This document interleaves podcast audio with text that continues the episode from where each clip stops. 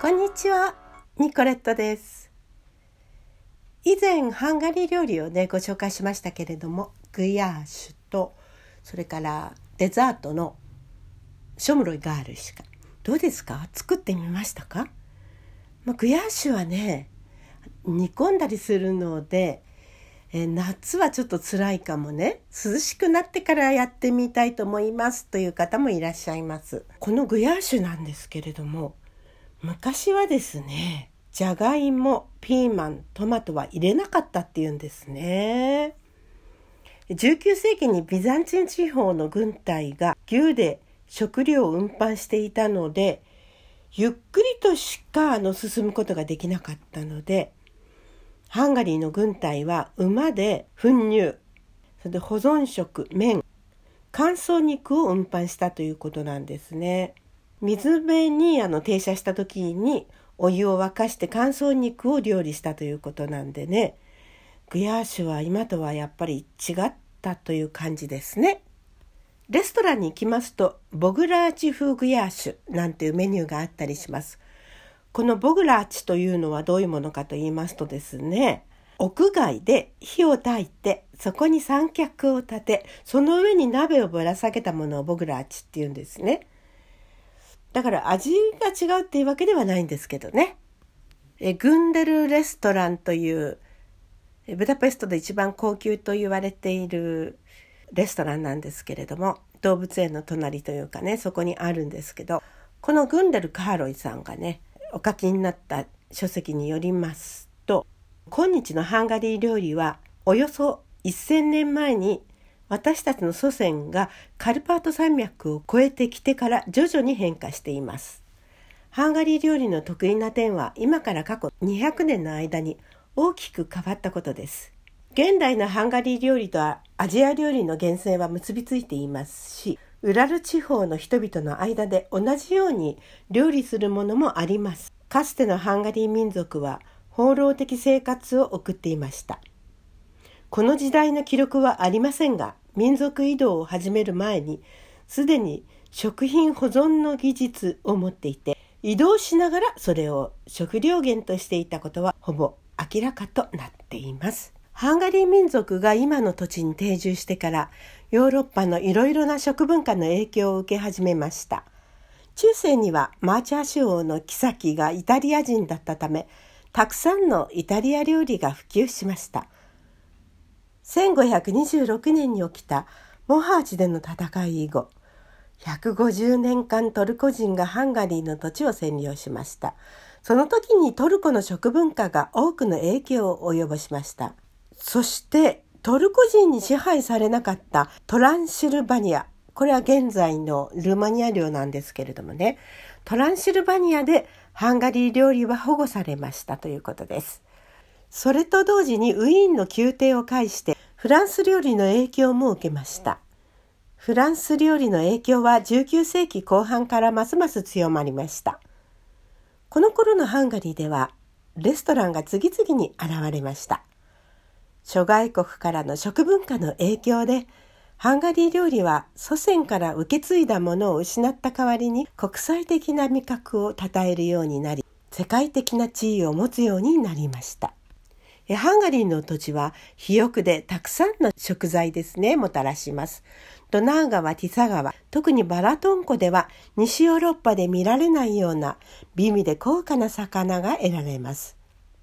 白身の魚が有名なんですけれどもね。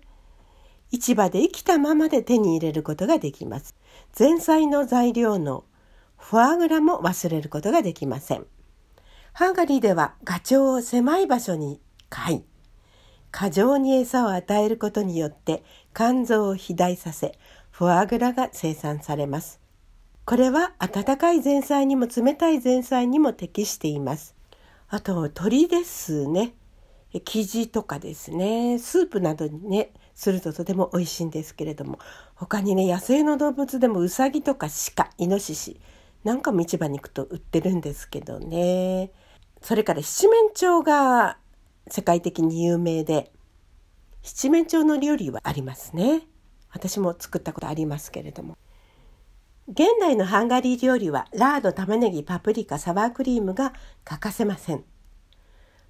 パプリカはハンガリーのものとして有名ですけれども、実際には100年前にハンガリーに輸入されました。19世紀前半に出版された書物の中には、パプリカという言葉はめったに見られず、200年前にはハンガリー人はパプリカを全く使っていませんでしたということなんです。最も新しい研究によりますと、ハンガリーではパプリカを17世紀に育て始め、パプリカを砕いて使い始めたのは1748年とあります。パプリカを砕いて使うというのはハンガリー人が発見しました。で、この砕いたパプリカからビタミン C を発見してノーベル賞を受賞したりしたんですけれどもね。パプリカの栽培はハンガリーが初めてではないということはよくわかりますね。16世紀の初めだから1500年代ですよね。初めに、えー、東から西から、うん、同時にヨーロッパに入ってきましたね。トルコ人がハンガリーを支配していた頃この香辛料をトルコ人もよく使っていました今日でも使われているスペインのスペイン胡椒皮が厚くてそんなに辛くなくて大きくて味がそんなに強くないものなんですけれどもこれは南中央アメリカだって言うんですよ。ね原産がね。ハンガリーとバルカン地方で使われているパプリカは小さくてとても辛いものとそんなに辛くないもの味が強いものとかに分かれるんですけどもこれはインドが原産地ということです。パプリカは最近では最も頻繁に使われる香辛料となっています。ハンガリーにはたくさんの種類のパプリカがあります。一番いいものは一つは赤い色で辛さが少し弱いです。うんと辛いものはね黄緑色してまして細長くてねでこう半分に切ってそこにこう筋があるんですけども半分っていうか4分の1かな筋があるんですけどこの筋が辛いんですね。ですから辛いものが苦手な方はこの筋をねもう取ってしまいます。そうするとあの辛さが和らぎますけれどもそれを知らないでそのまま調理して食べるともう舌がビリビリします。えー、このパプリカなんですけれどももっぱら砕いて香辛料として使われるのとそれから緑色とか淡い黄色をしているものは生で食べられてサラダにも使えるということですね。その中に今言いました黄緑色の細長いのこれには注意してください。すごく辛いのもありますからね。このパプリカハンガリー人は日本語に訳す時にピーマンなんて言ったりしますけれどもね実際にはパプリカですよね。これがですねあの熟すと赤い色になるんですね。でその赤色になった時に収穫して乾燥させて砕きます。この砕いたパプリカの品質はパプリカの種類によって決まります。パプリカの中にある種の部分と辛みの部分まあ、綿のような部分ですね。の混合の比率によって品質が分けられます。まあ、中辛とかすごいあの辛口とかあと甘口とかですかね。ハンガリー料理ではサワークリームも頻繁に使われます。サワークリームは牛乳を常温に放置します。こうして表面にできるものがサワークリームです。生クリームは牛乳を甘くしたものから同じように作られます。サワークリームの代わりに生クリームを用いることができます。しかしながら、生クリームの方が高価なため、一般的にはサワークリームが多く用いられます。レシピの中に出てくるトマトをトマトピューレやトマトジュースで代用することができます。ハンガリー料理ではパプリカを用いて作られる料理には4種類あります。グヤーシュプルクルトパプリカーシュトカーニこのトカーニというのはレストランに携わる人たちが名付けたんですけれどもおのおのの料理に共通の理解を持たせたかったからですね。グヤーシュはたっぷりとしたスープに玉ねぎ、パプリカ、角切りのじゃがいも、チペトケが入ったものですね。プルクルトはパプリカとみじん切りの玉ねぎを使い、スープがとろっとしてシチューのようなものですね。パプリカーシュ。プルクルタと同じようにパプリカを使いますが、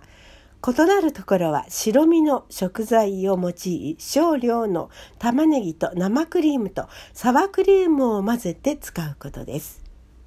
トカーニ。はじめの2つに似ていますが、肉は細切りにします。